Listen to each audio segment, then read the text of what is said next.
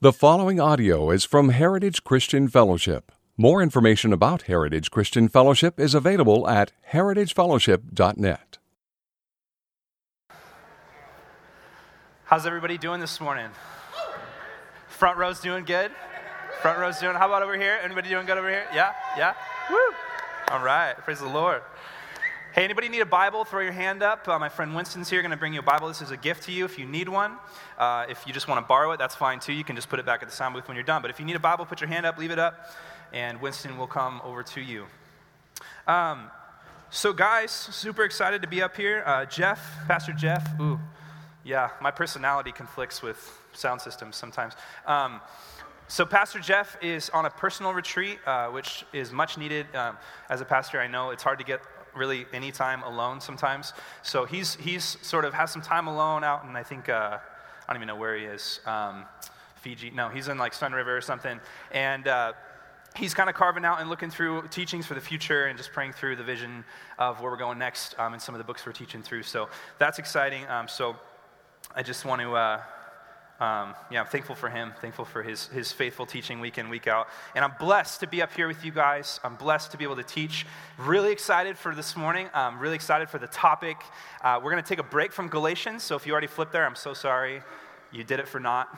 Uh, so we're going to take a break from Galatians. We're going to take a topical study this morning on the subject of worship okay? Subject of worship. Um, this is kind of what i do. This is like my, this is my job this is my thing this is my life. Eat sleep and breathe it. So excited to share with you guys some of the things that um, goes into what you guys just even uh, were, were, were, able to, to do with the band up here and just some of the, the theology behind worship and, and um, i'll say this real quick. I, I don't know. Do you guys, how do you know when you're getting old?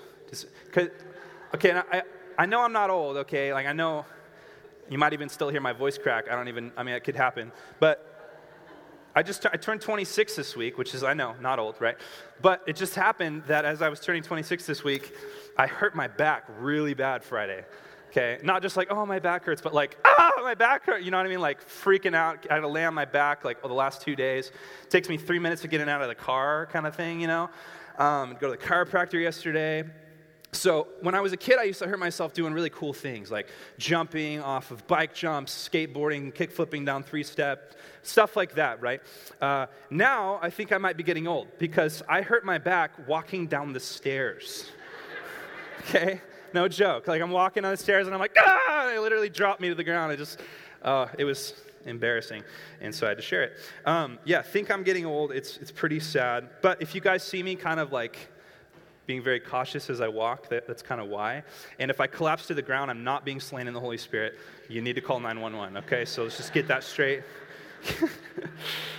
oh, um, cool. Yeah, again, guys, super, super excited to, to be up here and to talk about this. Okay, worship. Uh, this is, again, this is what I do, right? This is every week I'm up here uh, with, with these guys that were up here um, this morning. So proud of them. Just, I'm up here every week leading, leading you guys in worship. This is what I pray through. This is what my heart is for the church. This is what my vision is, is worship worship of God. And so I wanted to just spend a little bit of time with you guys unpacking that. What is worship? What does it look like? Answering some of the awkward questions, maybe the elephants in the room about worship, and just talking through some of that. I have a very unique relationship with worship. My walk with God, in a lot of ways, my experience with God, um, is rooted and, and, has, in a lot of ways, been birthed out of worship. I actually got saved listening to a worship song. Uh, I was mopping a floor one time at this Christian summer camp. I somehow got duped into, uh, man, love that. Um, somehow got duped into uh, spending two weeks like mopping floors and taking out garbage, um, which was awesome. And uh, as I was doing that, I was just angry. I didn't like myself, didn't like my life, didn't like anything about anything. Uh, I was listening to this worship song, and God got a hold of my heart through the worship song literally reached into my heart through the words, through the lyrics, and I got saved. I went, went to the, into the bathroom, the only quiet place I could find, just poured out my heart to God, cried out to Him, um, received His grace in that moment, repented of my sin, was justified, was adopted. Um, super exciting, but it all started with a worship song. Okay, so worship is dear to my heart. It's, it's special to me, it's important to me. Now, let me just say this and let this kind of sink in here. And I, and I really believe this. Okay, the heart the heartbeat of every movement or revival or work of God, the heartbeat of every movement or revival or work of God always begins with a group of people that are consumed by praise and worship of God, of the King of Kings. Would you agree with that? The very heartbeat of any movement, any revival, any of God working in a place or working through a group of people starts with a group of people saying, God, we are praising you and we are worshiping you. And for that reason, I'm excited to talk about this because what I'm going to give you guys this morning is life. What I'm going to give you guys this morning is a chance to say, God, if you want to move through heritage, this is where it's going to start. It's going to start through His people that are called by His name, worshiping Him for His glory. That's where it's going to start, and that's what we're going to talk about this morning. So let's pray, um, and then we'll get, we'll get going. Father, I so need you this morning, God. It's been a rough couple days, Lord. It's been a rough morning. And I'm just up here at your mercy, Lord. I'm humbled to even be here, God, in front of this church, my family. Um, I pray, Holy Spirit, that you would speak through me. God, we're not interested in what Sam has to say not interested with what's on my notes. God, we're interested in the supernatural, prophetic words that you want to speak directly into heritage this morning. Lord, would you open our hearts to be changed, to be molded, to be convicted, and most of all, to be overwhelmed by your grace and what you've done for us, God. I pray that with every bone, every fiber in my being, Jesus, please speak to us this morning. In your uh, precious Son's name, amen. Okay, so good question. Good place to start. What is worship? Let's start there. Just to give you guys a roadmap, if you guys are note takers, some of you are, uh, we're going to look at the theology of worship, and then we're going to look at a brief history of worship. If you're going to fall asleep, that might be the part. And then um, we're going to look at three different dimensions or three pieces of what I think God wants to do in the worship of heritage, okay? So that's where we're going to go. That's my outline. Um, so, number one, a theology of worship. Always a good place to start with theology. Theology is theology, the study of God. So we're going to look at worship through the lens of God, through the lens of Scripture. So, good question. What is worship? Okay, it's broad, but what is worship? Well, let's start with what it's not. It's a good place to start. Worship is not a genre. Okay, worship is not. Now, I know when you get on your iTunes, you see under genre as you see worship, right? That doesn't mean that worship is a genre, okay? It is not a genre.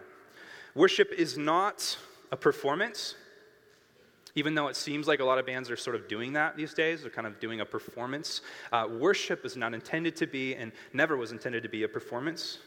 Um, one atheist once said, If church is a show, we can go to better ones, which I would agree completely.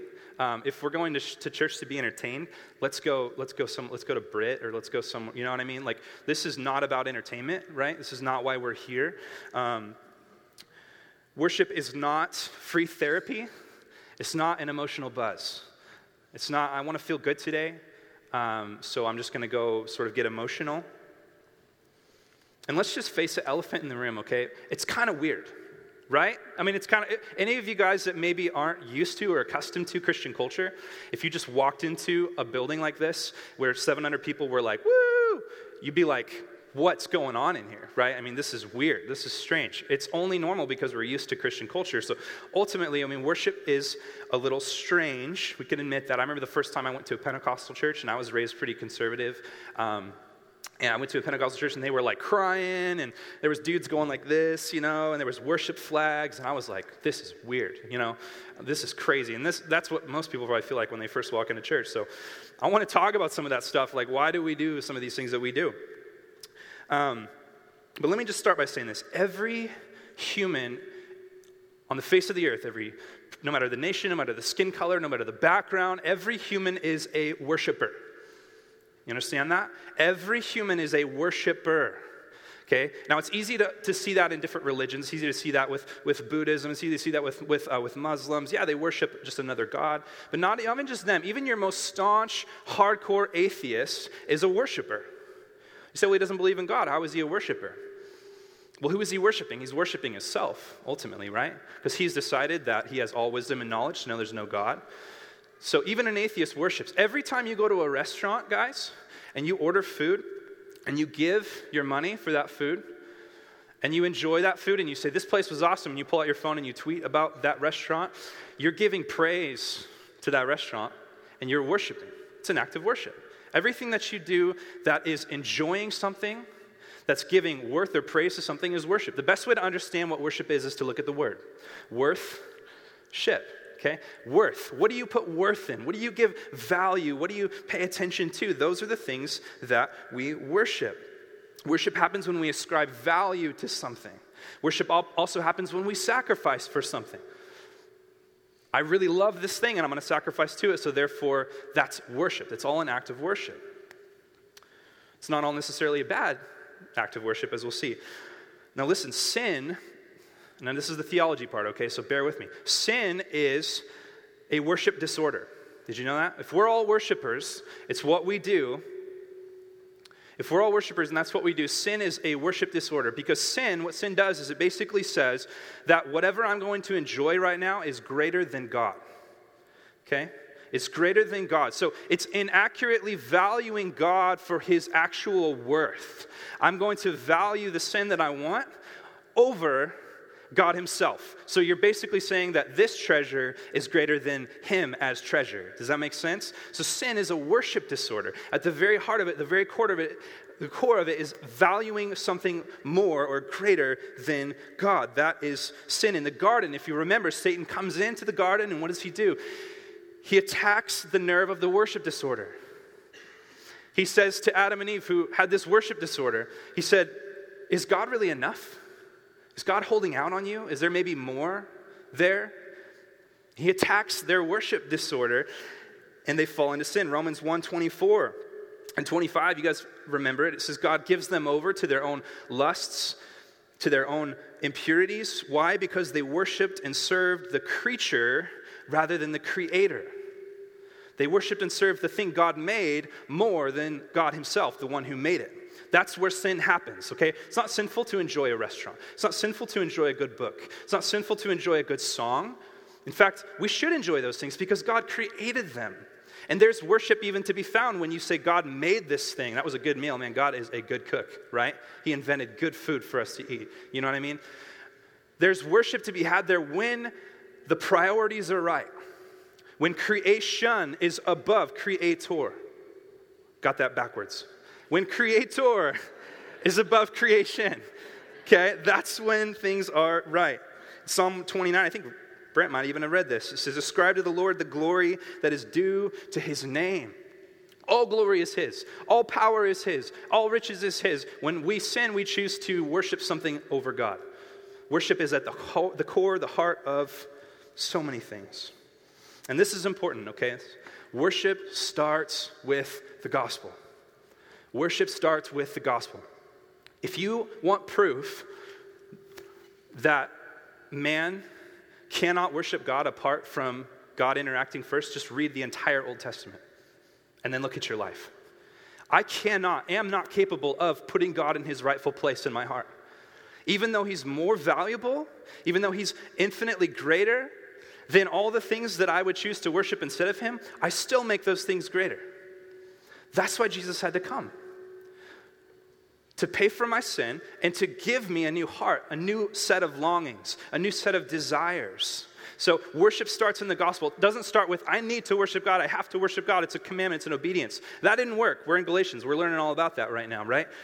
Worship starts with Jesus gave everything for me, and out of that, I'm thankful. Out of that, I'm going to praise Him. Out of that, I'm going to give Him my adoration. I'm going to value Him because what He's done for me.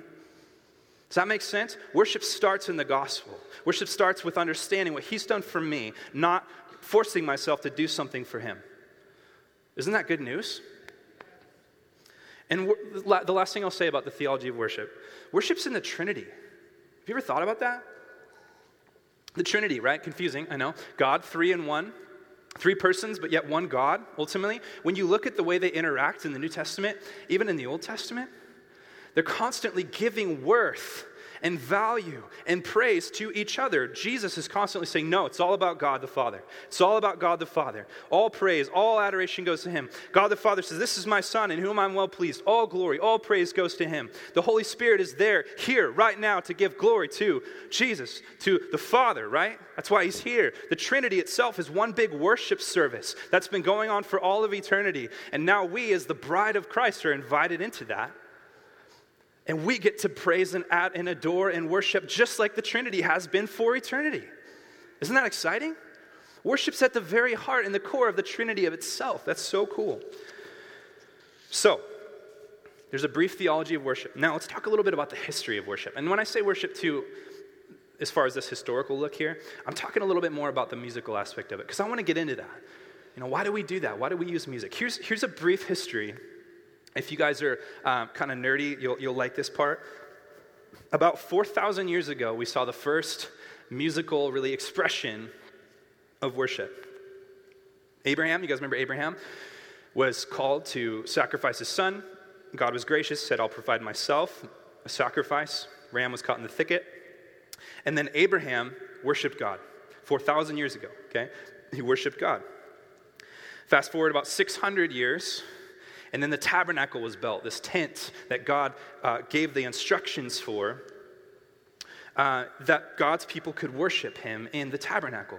And they did. And they used timbrels and they used drums and they used harps and they used all kinds of instrumentation. And it was loud. It was probably super Pentecostal. It was probably charismatic. It was probably like, I mean, lots of just noise and music and excitement and joy and drums and trumpets and all kinds of stuff. That's how the Jews worshiped God. That's how they worship God. And then fast forward, we get the temple. The temple's built, the place for God, it's people to come and to give sacrifices. The uh, Ark of the Covenant, the presence of God, is in the Holy of Holies, and the Jews would ascend the hills multiple times a year. And when they would go to Passover, they had psalms called the Psalms of Ascent. You can find them in the scriptures.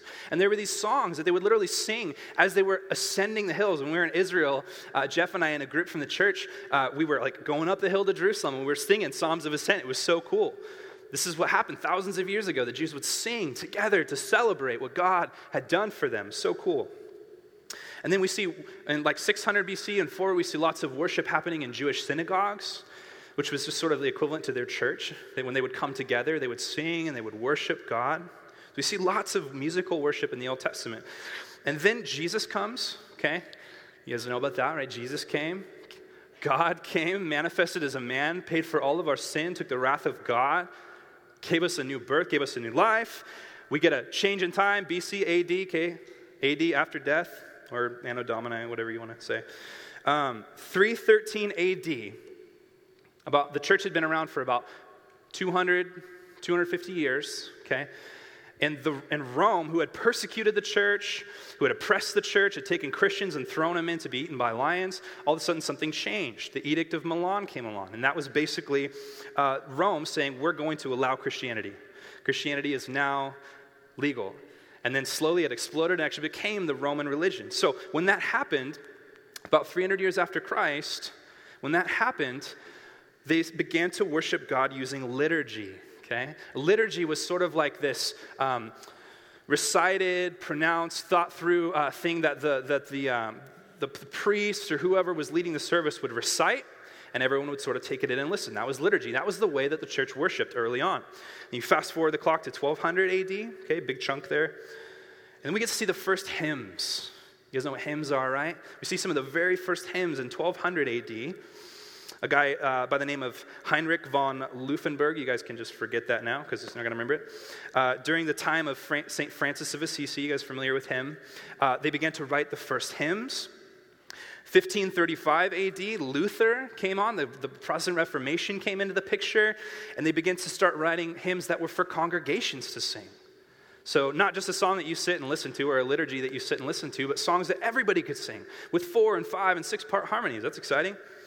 Then, this is funny, I found out in 1725, Johann Sebastian Bach, you guys ever heard of him? Okay actually wrote some songs for the church. Did you know that? Because he felt bad for the priests because their music was so horrible.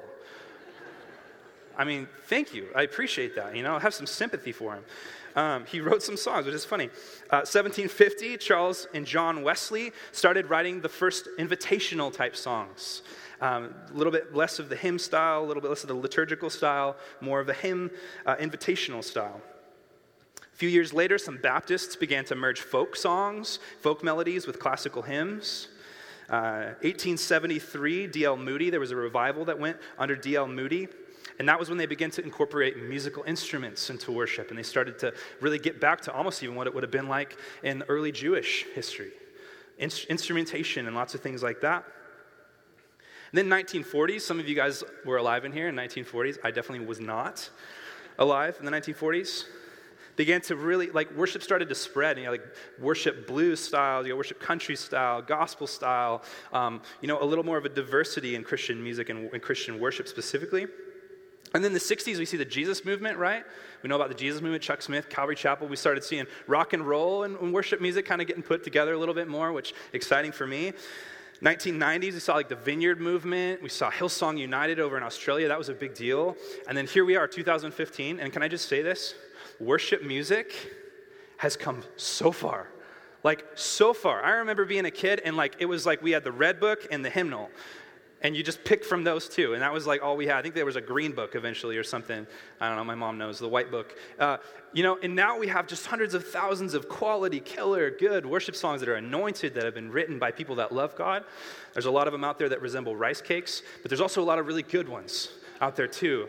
Um, and when I get to pick songs for a set list, I'm like, there's so much good worship. There's so many anointed and talented musicians writing music for God and for the glory of God. We're blessed to be in the age that we are of worship music. I could just get up here and recite liturgy for 20 minutes. I mean, not, not that that's bad, but just saying. Okay, so that's a brief history. You guys still awake? Good to go? All right, let's cruise. So, three dimensions, three pieces of worship that we're going to look at. Um, I'll just give them to you now. The first one's the corporate worship piece, the second one is the intimacy of worship piece. And the third one is the worship filled life piece. So if you're taking notes, those are the three things. Let's go with number one. We're going to talk about corporate worship. That's what we just did this morning. Now, there's a little bit of a misconception, I think, sometimes. There's a, there's a, dis, there, there's a, a difference between corporate worship and intimate worship. Okay, corporate worship is when we come together, like we did this morning, and we sing all in one accord. We lift our hands, we worship God together. It's one voice, it's all of us in together, singing together corporately. That's corporate worship. It's important, it's valuable. Here's why. Well, first of all, let me ask this why, why do we sing? Why do we sing? Isn't that random? Okay, why do we sing? First of all, I mean, we see it in the Bible. We talked about that. God commands it even in the Psalms sing, sing unto the Lord, sing a new song. We're going to sing in heaven. Do you guys know that? We're going to sing in heaven. That's exciting. We'll all have good voices. Um, let me say this here's why we sing. Some truths are too powerful to just say. You know that? Some truths are just too powerful to just say them. You, you need a little bit more. You need a little bit of something. You guys ever watch musicals? I'm not a fan. We tried watching, was it Into the Woods or something the other day, this musical, and I was just like, I can't do it. My wife and I turned it off. It was just too much prancing and singing. And, um, but I, I will say this there are certain musicals where there's that moment where that guy is like so passionate and he just bursts into song, and you're like, yeah, of course he bursts into song. What else is he going to do? I mean, he's so passionate, you know, and the words aren't going to cut it. He's got to burst into song, he's got to sing it out, you know. There's something about singing that sort of unleashes the heart further than words can go, further than words can take you. And I think that's a big reason why music is incorporated and, and important to worshiping God corporately. Music is powerful, isn't it? Music intrigues me. I'll, I'll, i could talk about this for an hour. I geek out on this. Music is crazy. It's like archaeology. Like, we didn't invent it, we found it. God made it. It's crazy. It's there. And we're like, hey, when I put these two notes together, it sounds good. That note doesn't sound good. That was a good illustration. So, bad, good. Um, it's crazy. We put those notes together, it sounds good. And I don't know if you guys know this, some of you know more about music than others. Some of you, some of you took band in high school and things, but there are notes that do not sound good together. Okay? Some people are great at singing them. There are notes that don't go together. It's very mathematic. It's very like this note and this note and this. We use something up here called the Nashville number system. Every key has seven chords in it, ultimately, that we use. And we use those seven chords. And so I can say, hey, Seth, play me a four. Hey, play me a three. Well, Seth's the drummer usually, so. Um, but play me, you know, every note has a number. You can, it's mathematical. It's amazing. God created this awesome thing called music that we get to enjoy and that we get to use to worship God. We get to discover it. Music inspires our hearts. It opens our hearts like heat opens skin to hear and to feel God. I don't know about you guys, but even just this morning, just worshiping the Lord up here and getting ready to come up here, I just felt my, my heart was like opened to what the Lord wanted to do. Just the music itself that God made just opened my heart to hear from Him, to be excited to be here. And let's be honest, music gets stuck in our head, right? The most annoying song ever when I was a kid. Uh, everything's gonna be all right in Christ. Lift your hands. Everyone's like, yeah. That's the most annoying worship song. But dude, it's like stuck in there forever. I mean, it was in the Red Book. It was. It's stuck in my head forever. Music just does that. I mean, you can remember songs when you're a kid, right? I mean, theology. I'll, I'll preach all my points up here, and you guys will forget them all, but you'll remember the songs. You'll be in your car, you'll sing in theology, man. God's goodness and God's grace is going to be pouring out of your mouth when you're singing on your, your car on the way home. Praise the Lord for that. God did that on purpose. He loves to use music to proclaim his own glory, his own greatness. Gets stuck in our head. Evan Wickham is a, a worship pastor up in Portland, and he said this. He said, Music is just the vehicle, but worship is when we all get in the car and go somewhere. Does that make sense? Music is just the vehicle. But it's only worship if we actually get in that thing and go somewhere together. Emphasis on together. We gotta, we gotta get in that thing and say, we're gonna worship God, and music is just how we're gonna get there. That's how we're gonna get our hearts aligned, focused on the same truths of God, singing the same notes to God. And that leads me into my next question How do, why do we sing together? Why, why not just turn our iPod on and go for a run? And you can do that, that's cool. But why do we all do it together? Why do we do it at the same time? It's one of the guys, it's one of the few things that we still do together in this culture. we don't eat together anymore. We don't just sit down and talk on our porch anymore. We don't just sit in our living room. We just do our own thing. Everyone's on their laptop, everyone's on their phone, everyone's on their iPad, everyone's doing their own thing. I mean, we, there's churches now that people just sit at home and watch church. You know? I mean, that's, that's a reality. It's one of the last things that we actually come together and do as a family. We sing together and it unites our hearts. It makes us into one person. It's, listen, it's mutual submission. It's like this isn't about my voice, this is about our voice. This is about all of the, all of the noise coming out of this together. You guys ever sit and, I know Jeff said this before, sit up front. It sounds so much better up here. It sounds horrible back there, guys. I mean, I, my job is, this, is to, to make this, the sound stuff sometimes, and like, it's nothing you can do. Sit up front. It sounds good up here. It sounds great. Listen, when we all sing together, it's, it's, it's amazing. We're all unified at one point. We're all singing the same thing. We're all together. We're a family. It's like singing happy birthday, right? It doesn't matter if you're off key, you just sing it. You just do it because you're honoring the person whose birthday it is. And you just, you just do it, and it's fun, and, it, and it's great. That's what we, it's like the last thing we sing together in our culture, right? We never sing together. It's all American Idol. It's all I sit watch you, make fun of you, vote for you. Um, but we don't sing together anymore. 100 years ago, it was different. People sang at pubs, people sang at Christmas. That's why all the Christmas carols were written. People sang at games. People just sung all the time together. That's what they did. Today, we don't do that. That's, that's too bad, isn't it? It's too bad. Singing together inspires a kingdom mindset. And what that means is that this is not about you. You get that? Church, I don't know if, I, Americans, we, we forget this probably like every minute. Church is not about you. Can I just let that sink for a second? It's not about you. It's not about me. It's about Jesus, and it's about his kingdom. Okay? So when, when we sing together, it reminds us that this is not about me, it's about this. It's about the church, the kingdom coming together in fellowship together. Does worship have to be emotional to please God? That's a question I've heard before. Does, motion, does, does emotion have to be part of worship to please God? I would say absolutely not. Sometimes we just sing because we can't help it, right? Like Psalm 71 says, My lips shall shout for joy. I can't help it. I got to praise God. And sometimes we sing out of obedience. God, I'm going to sing to you because you're worthy, anyways, even though I don't feel like it. Even though I got up on the wrong side of the bed this morning, I haven't had my Cheerios yet. I'm going to sing anyways, right?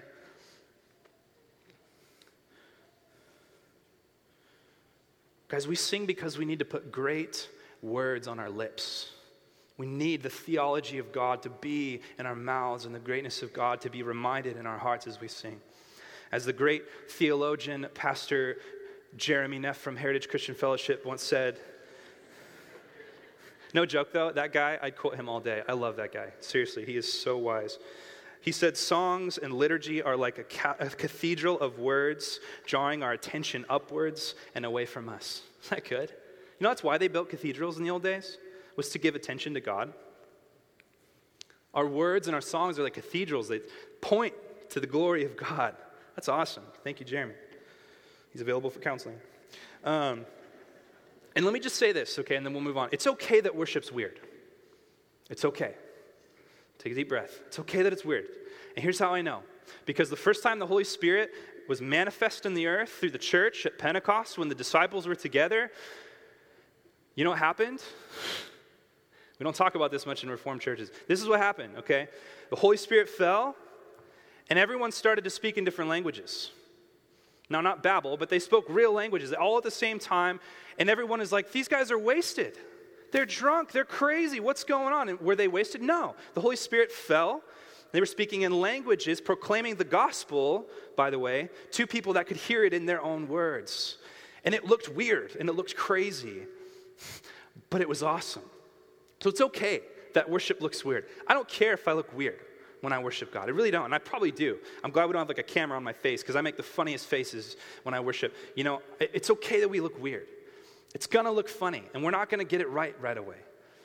Pentecost was weird, but it was important, okay?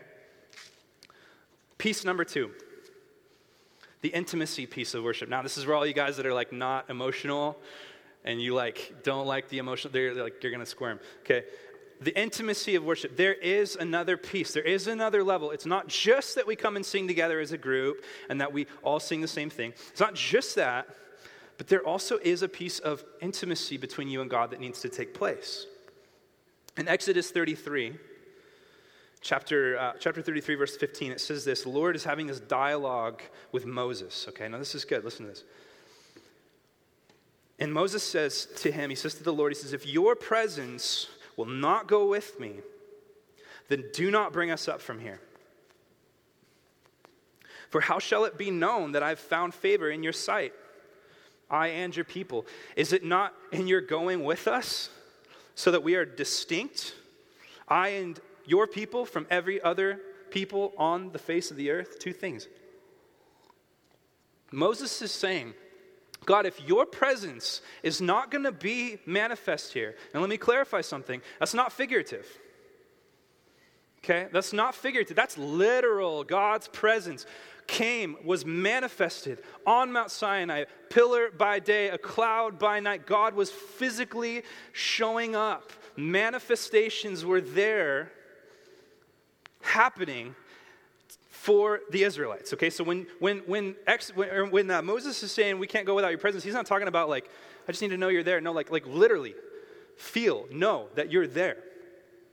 If you don't, if your presence isn't here, we can't do this. And then he says, well, what sets us apart? He says, if we don't have your presence, nothing sets us apart from everyone else. There's no difference. Guys, what sets us apart from a social club if we don't have the presence of God? People come together for stuff all the time. There are literally churches, I watched a documentary about one, that get together and they're complete universalists. They don't, they don't there's no God. No, they weren't universal. They're just literally atheists. They, there's no God, but we're going to get together and just hang out and sing songs. What sets us apart from them if the presence of God isn't here? I mean, good grief, what are we doing here? If we don't have the presence of God, we might as well go home. We need his presence here, and Moses is pleading with God, saying, Please. Now, some of you guys might be saying, Well, well his presence is everywhere, right? There's a difference. Make this clear. There's a difference between his omnipresence, which means he's everywhere, okay? He's everywhere in everything, and his, listen, his manifest presence. His manifest presence is when he allows his people to see and to feel and to be revealed. When his presence is made known. That's the difference between his omnipresence and his manifest presence. So, yeah, God was with Israel when they went through the Red Sea. God was with Israel while they were in Egypt. But he manifested himself to Israel when they were in the wilderness. That's what I want. You Sam, you're going all Pentecostal. I'm not. I want the presence of God. Do you want the presence of God? I mean, what are we doing here? I want the presence of God. If, if worship has no intimacy, if worship has no presence of God, then we're just singing songs. There needs to be an aspect, there needs to be a mention of worship that goes beyond, that says, God, we want to feel your presence. We want to know that you're here. We want to be recharged by you. We want to enjoy you. Some of you, that makes you feel uncomfortable. It shouldn't. Because listen, God actually desires to be enjoyed. Did you know that? He wants you to enjoy Him. In fact, I think that's the whole reason we're here in the first place.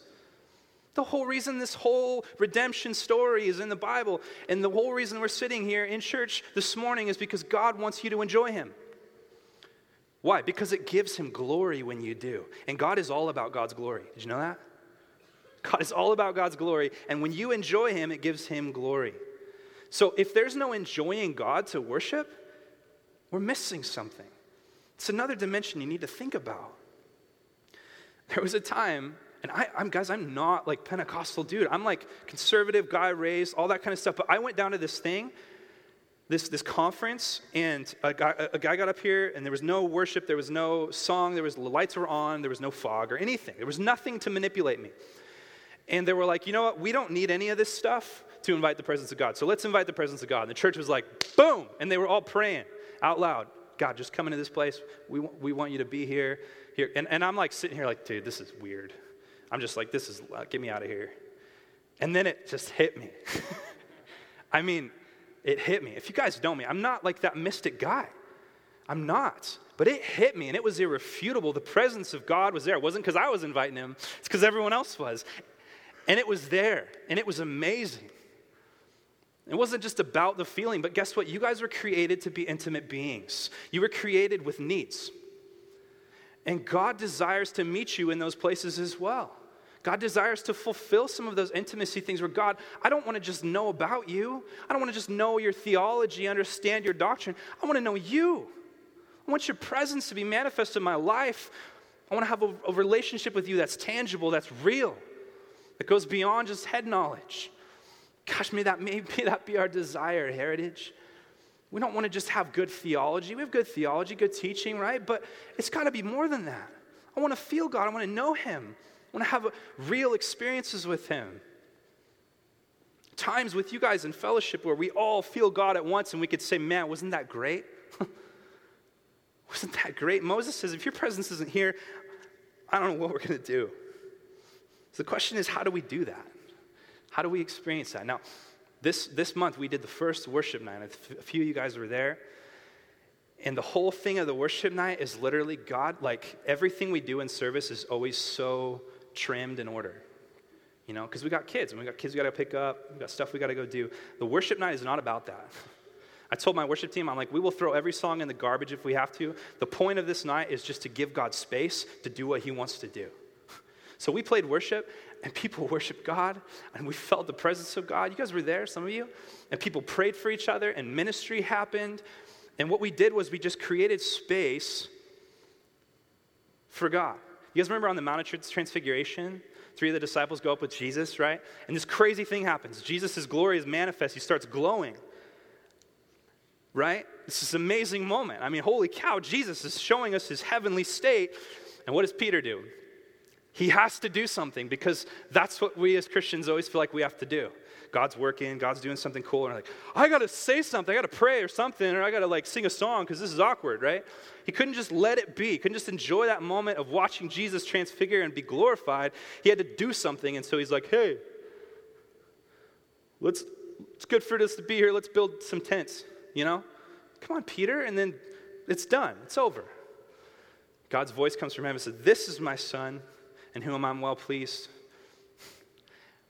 Why do we always feel like we have to do something? Why don't we just like allow room for God to do work, to minister through each other, for people to pray for each other? Because it feels uncomfortable. If I just sat up here and said, I'm gonna, pray, I'm gonna play some music, I want you guys all just to spend some time praying for each other, you guys would all go home. I've done it before. I hope, that, I hope that's not true. I shouldn't say that. I hope that's not true. I hope we're people that long for the presence of God, that are okay with the uncomfortableness, that are okay with allowing room for God to work, allowing room for God to do ministry in times and not feeling like we always have to say something. There's at the end of every psalm, not every psalm, at the end of a lot of psalms in the Bible, there's a little word called Selah. You guys ever seen that before? You know what that means? It's pause and reflect. Just take a minute and think about the weight of what has just been said. I mean, we need those moments. God, your grace is so good.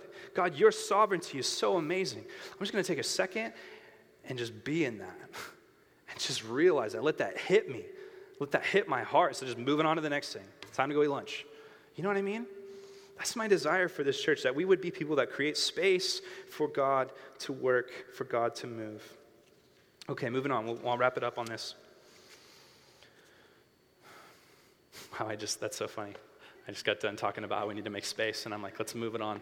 Uh, for Brent's sake and for the kids' volunteers. Um, the last piece, and this is important, okay? Because, guys, the reality is, is that 99%, let me start over. The reality is, is that 1% of your guys' life is spent doing spiritual things. This here, what we're doing right now, is going to, if you added it all up at the end of your life, would probably, for most of you, be about a percent of your entire life. 99% of your life is spent doing what? Working a job. 99% of your life is spent taking care of your kids, changing diapers, wiping snow. I do it all day. My wife does it all day. I do it at night. And doing stuff like that, going to graduations, going to birthdays, going to this, going to that. Our life is made up of things that just seem sort of menial and seem sort of unspiritual. And sometimes when, when, when guys like me get up here that do this for a living and we talk about worship, it makes us feel guilty because we're like, well, that's easy for you to say. Your job is to do worship. What about us? We go to work every day in a secular job and do things that seem unimportant and things, seem that, things that seem menial and seem like they mean nothing. I want to I want to speak to that really quick, okay? I want to speak to that really quick. I talk to a lot of people as a pastor that come to me and they say, I just feel like my life, I feel like my job has no meaning. I just feel like I want to do something that has more meaning. You know, and that's noble. I get that. So, what do people do? I need to go into missions, I need to do a nonprofit, or I need to be in ministry, because that's the only thing that has meaning in life. That's the only thing that's going to allow my life to be spiritual and to count for something, right? But that's backwards thinking, it's wrong thinking. Worship is not confined to the 1% of time that you guys spent in this sanctuary. I hope that when you are here and we worship together, it's powerful. I hope that God manifests himself. I hope we sing together, we sing good theology, good doctrine. But that's 1%. What about the 99? what about the rest of my life? Is that not spiritual? Does that not count? Is that not worship? Is that not treasure in heaven? I want to know. There was this thing that happened in the medieval time of Christianity where the church literally said, literally said, if you are clergy, if you are a priest, if you are a nun, if you are a monk, if you are whatever, then you are at a higher footing than other Christians. Did you know that? And that I think has infiltrated into somehow still into Christianity, where we think that in order to be meaningful and spiritual, I have to go to the mission field for my life. And those guys that go to the mission field, yes, that's I'm glad they're there and they're called to do that. But they are not at a higher spiritual footing than the guy that works a job and raises a family. That is not true. At all. And here's why. The Protestant Reformation came along and they started to think about these things. So, wait a minute. Is it really more spiritual? Is it really better to be in ministry than it is just to be a normal guy? And they realized that the Bible says this little thing called pre, I don't, I don't, I only start over. This Bible says this thing where it says that all of us are priests. You ever read that?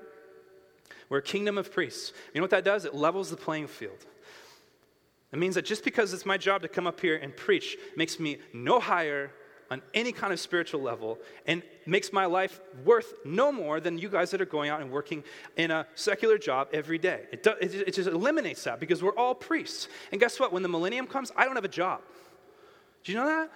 In heaven, you guys, we're gonna, we're gonna work, we're gonna create, we're gonna cultivate, and we'll talk about it in a second.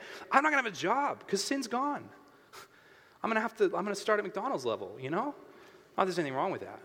Um, Genesis 1:28. This is cool. And we'll check with me on this, we'll be done.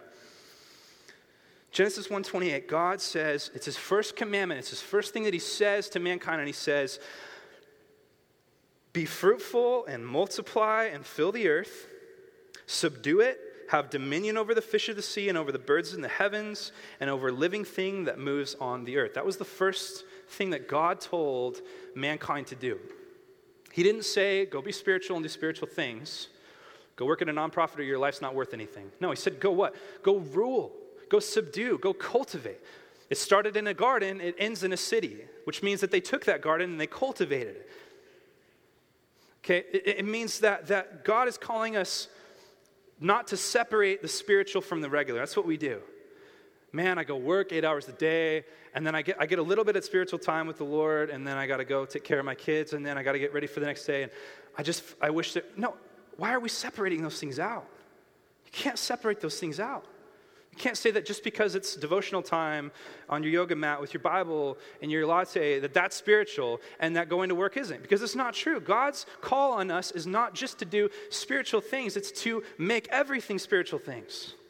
Let me, let me unpack what I mean by that. Romans 12:1 says this, I appeal to you, therefore, brethren, by the mercies of God, to present your bodies as living sacrifices, holy and acceptable to God, which is, listen, which is your spiritual worship. Now, did Paul just say, go do something for a nonprofit or missions because that's the only way your worship is spiritual? No, he didn't say that. He said, just present your body as a living sacrifice. So, to the mom out there, okay, you guys present your bodies as a living sacrifice every day when you get up and you cultivate life in your kids and you pour yourself in to sh- show them and to teach them and to change their diapers and to drive them to soccer and to take them to school. You're cultivating life, you're ruling, you're reigning as God intended you to do, and that is spiritual. Amen? That is spiritual. That is not second nature. That, second nature. That's not second fiddle. It's not. It's all spiritual if it's done to the glory of God. If it's done to the glory of God, the guy out there running a CEO, doing it in a way that's honorable to the Lord, taking care of his employees, making the earth a better place, that is his spiritual sacrifice. He is cultivating the earth for the kingdom of God, for God's glory, and it's no less spiritual than the guy who's over on the mission field right now. Okay, why do I say all this? why do I say all this? Because the implications are huge. It means that menial life is not menial life. It means that our jobs right now that feel mundane and feel old and feel frustrating is not menial, it's spiritual. It's a living sacrifice every day to get up and to do what we do. And that's God created us to be cultivators, to be creators, to be designers, to be people that make things better in the world for His glory. And we're going to do it in heaven too. Isn't that cool? I'll be out of a job, but you know, it's cool. It's exciting. So, the better you are at your job, the better mom that you are, the better dad that you are, the better student that you are, when it's done as a sacrifice to God, is all holy. It's all spiritual. It's not just the 1%. And I'll, I'll, end on this and let this hit you, please. If you get the 99% wrong, you're going to get the 1% wrong. If you're not living life to the glory of God in every aspect of your 99%, the 1% you spend in here with us together, you're, gonna, you're not going to get it. It's all got to be worship. It's all got to be worship. It's all got to be saying, God, you are more valuable. And I'm going to go in, I'm going to do the best job I can at everything that I do for your glory because you're greater. I'm not going to let it get out of place and worship it over you. That's the Christian life. That's a life we can live. It's all to the glory of God. So, I just want, I just want to let you guys know God's doing something in this church. Do you know that? He's doing something, and I really believe that at the core of it, at the heart of it, is worship. Not the genre, not the music, not the songs, but people in this church that are saying, God, we're worshiping you. Guys, I've been here for two years. I've seen the difference in two years. You guys are worshiping God more every week, and it's so exciting. I see more hands raised. I see more people singing the songs. I see more people excited. And in meetings throughout the week, I see more people living lives of worship, and it's exciting. God's doing something in this church, and it's at the core of it is worship. And it's exciting to me. And I want to invite you guys to be part of that. I want to invite you guys on Sunday morning. Let's get the 1% right, and let's go get the 99% right. Let's go do it all for God's glory. Let's offer our lives as living sacrifices. Amen? All right. Would you guys stand up with me? And we'll go eat lunch to the glory of God. Unless it's Taco Bell, that's. Sorry. Just kidding. Just kidding. Sorry. Uh, but seriously. All right, let's pray. God, I'm just, I'm so thankful this morning, Lord. Uh, I'm thankful for your gospel. I'm thankful that, Lord, we get to worship you. I'm thankful that you're a God that likes to be enjoyed that you know that you're the ultimate source of joy in all the universe, and you allow us to worship you and to praise you and to experience you, to feel you. And God, I thank you that worship's all about you. Lord, if we get to feel you, that's great. But it's all about you, Lord. And I pray, God, this morning that this would be a church that people wouldn't come to because of the worship or the teaching or the kids' ministry or the programs, but God, people would come to this church because your presence is here. Because your manifest presence shows up and is known here, God. And I pray that would be what sets us apart from the world, not that we do funny things or anything like that, but that, that your presence would set us apart. God, fill our hearts. I pray we would have a Selah moment this afternoon. We would stop and think about this. Are we being worshipers in every aspect of our life? Not being more spiritual to be spiritual, but are we worshiping you, God? Are we giving our lives as a holy sacrifice in every aspect? So, Lord, we love you, God. We thank you. We praise you. You are worthy, God, of all glory and all honor and all praise forever and ever. Amen. Guys, have a great day. We'll see you guys on uh, Wednesday. We're going to start the book of Nehemiah. Should be good.